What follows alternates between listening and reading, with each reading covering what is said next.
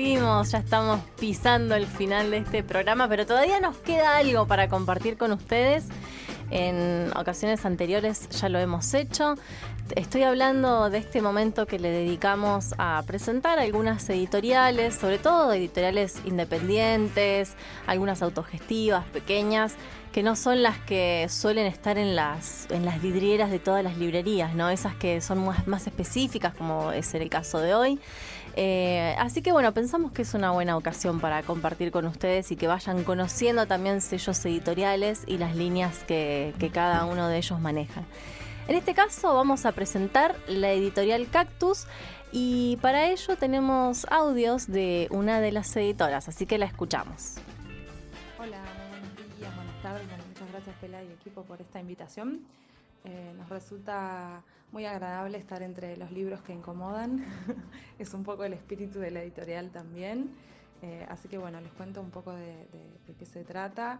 Eh, mi nombre es Yasmín, yo soy integrante de la editorial Cactus de Buenos Aires, que empezó su recorrido allá por el año 2003, bien cerca de los acontecimientos políticos y sociales del 2001, em, que bueno, propiciaron un poco el deseo de algunas nuevas preguntas que al principio, en principio nuclearon eh, algunos compañeros en la traducción colectiva de las, de las clases de Gilles Deleuze sobre Spinoza.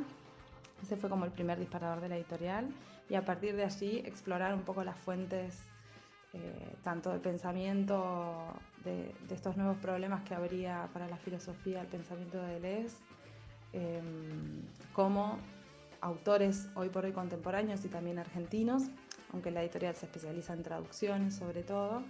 Pero bueno, este, esta galaxia que se fue armando de problemas filosóficos eh, en Cactus se armó con diferentes colecciones, la serie Clases, eh, la serie Perenne, la serie Cursus, la pequeña biblioteca sensible que dirige María Bardet y la serie Dispares en coedición con Tinta Limón.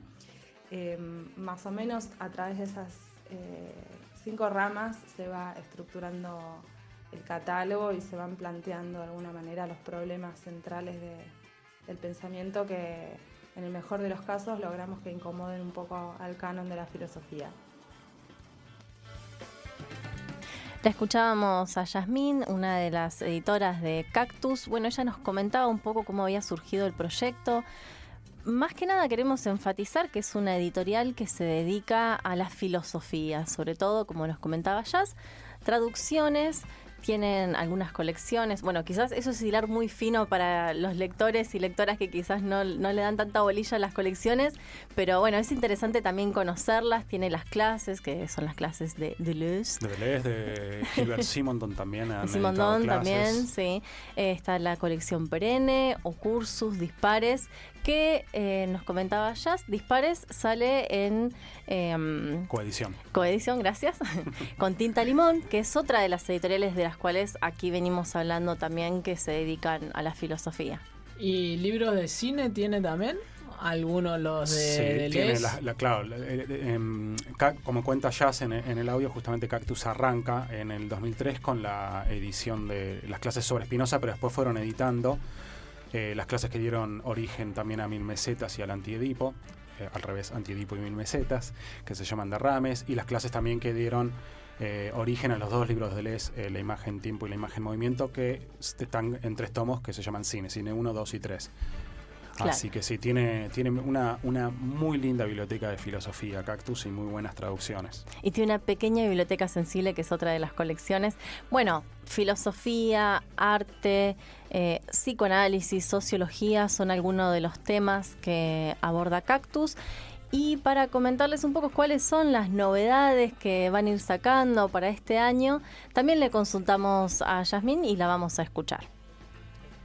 Para este año tenemos un plan bien potente que esperamos que invite a todos eh, a la lectura y a la discusión. Ya largamos nuestra primera novedad, que es Metamorfosis de Emanuele Cocha, autor italiano que está en este momento con mucha circulación, planteo bien, eh, bien original eh, sobre la relación entre humanidad y especies y los problemas que para el pensamiento trae esta nueva, digamos, etología, etología que plantea Cocha. Luego eh, seguimos con otro libro muy hermoso, también bastante esperado, eh, de Fernand Ligny, Cartas a un trabajador social. Luego vamos a tener también el último tomo de la trilogía de Tony Negri, em, cerrando un poco la compilación de todos los ensayos de su, de su historia política, de su, de su recorrido teórico, de su carrera, digamos. Eh, este último es sobre Spinoza integralmente. Eh, también tenemos un volumen más de David Lapouillat, Ficciones del Pragmatismo, un segundo texto de Vincent Despret, con quien empezamos a trabajar eh, a partir de qué dirían los animales si les hiciéramos las preguntas correctas y, bueno, tiene un enfoque también súper, súper interesante a la salud de los muertos, es el texto de Despret que vamos a publicar. Luego el arte como juego de François Zurabichvili. Tenemos em, hacia fin de año em, la alegría de anunciar el segundo libro de Marie Bardet, que se va a llamar Perder la cara, desorientarse pensando, y un nuevo texto de Etienne Sourier, Tener un alma. Em, también si, si, llegamos con un texto de Klosowski sobre Proust, se los estaremos acercando a todas las librerías del país y, países vecinos también, y, América, y el resto de América Latina. Bueno, muchas gracias de nuevo por la invitación. Nos invitamos ahí a pasar por nuestras redes sociales eh, y por nuestra página web www.editorialcactus.com.ar para que nos pregunten de todo. Eh, y bueno, en Instagram, Facebook, etcétera, también estamos con ese nombre, así que nos estamos viendo eh, por el momento de manera virtual y esperamos que muy pronto en ferias y, encuentros con libros de por medio. Muchas gracias.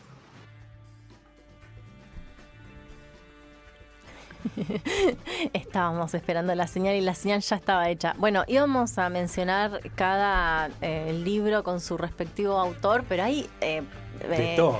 hay apellidos que son impronunciables para gente que no manejamos el idioma. No queremos pasar papelones, pero algunos títulos podemos mencionar.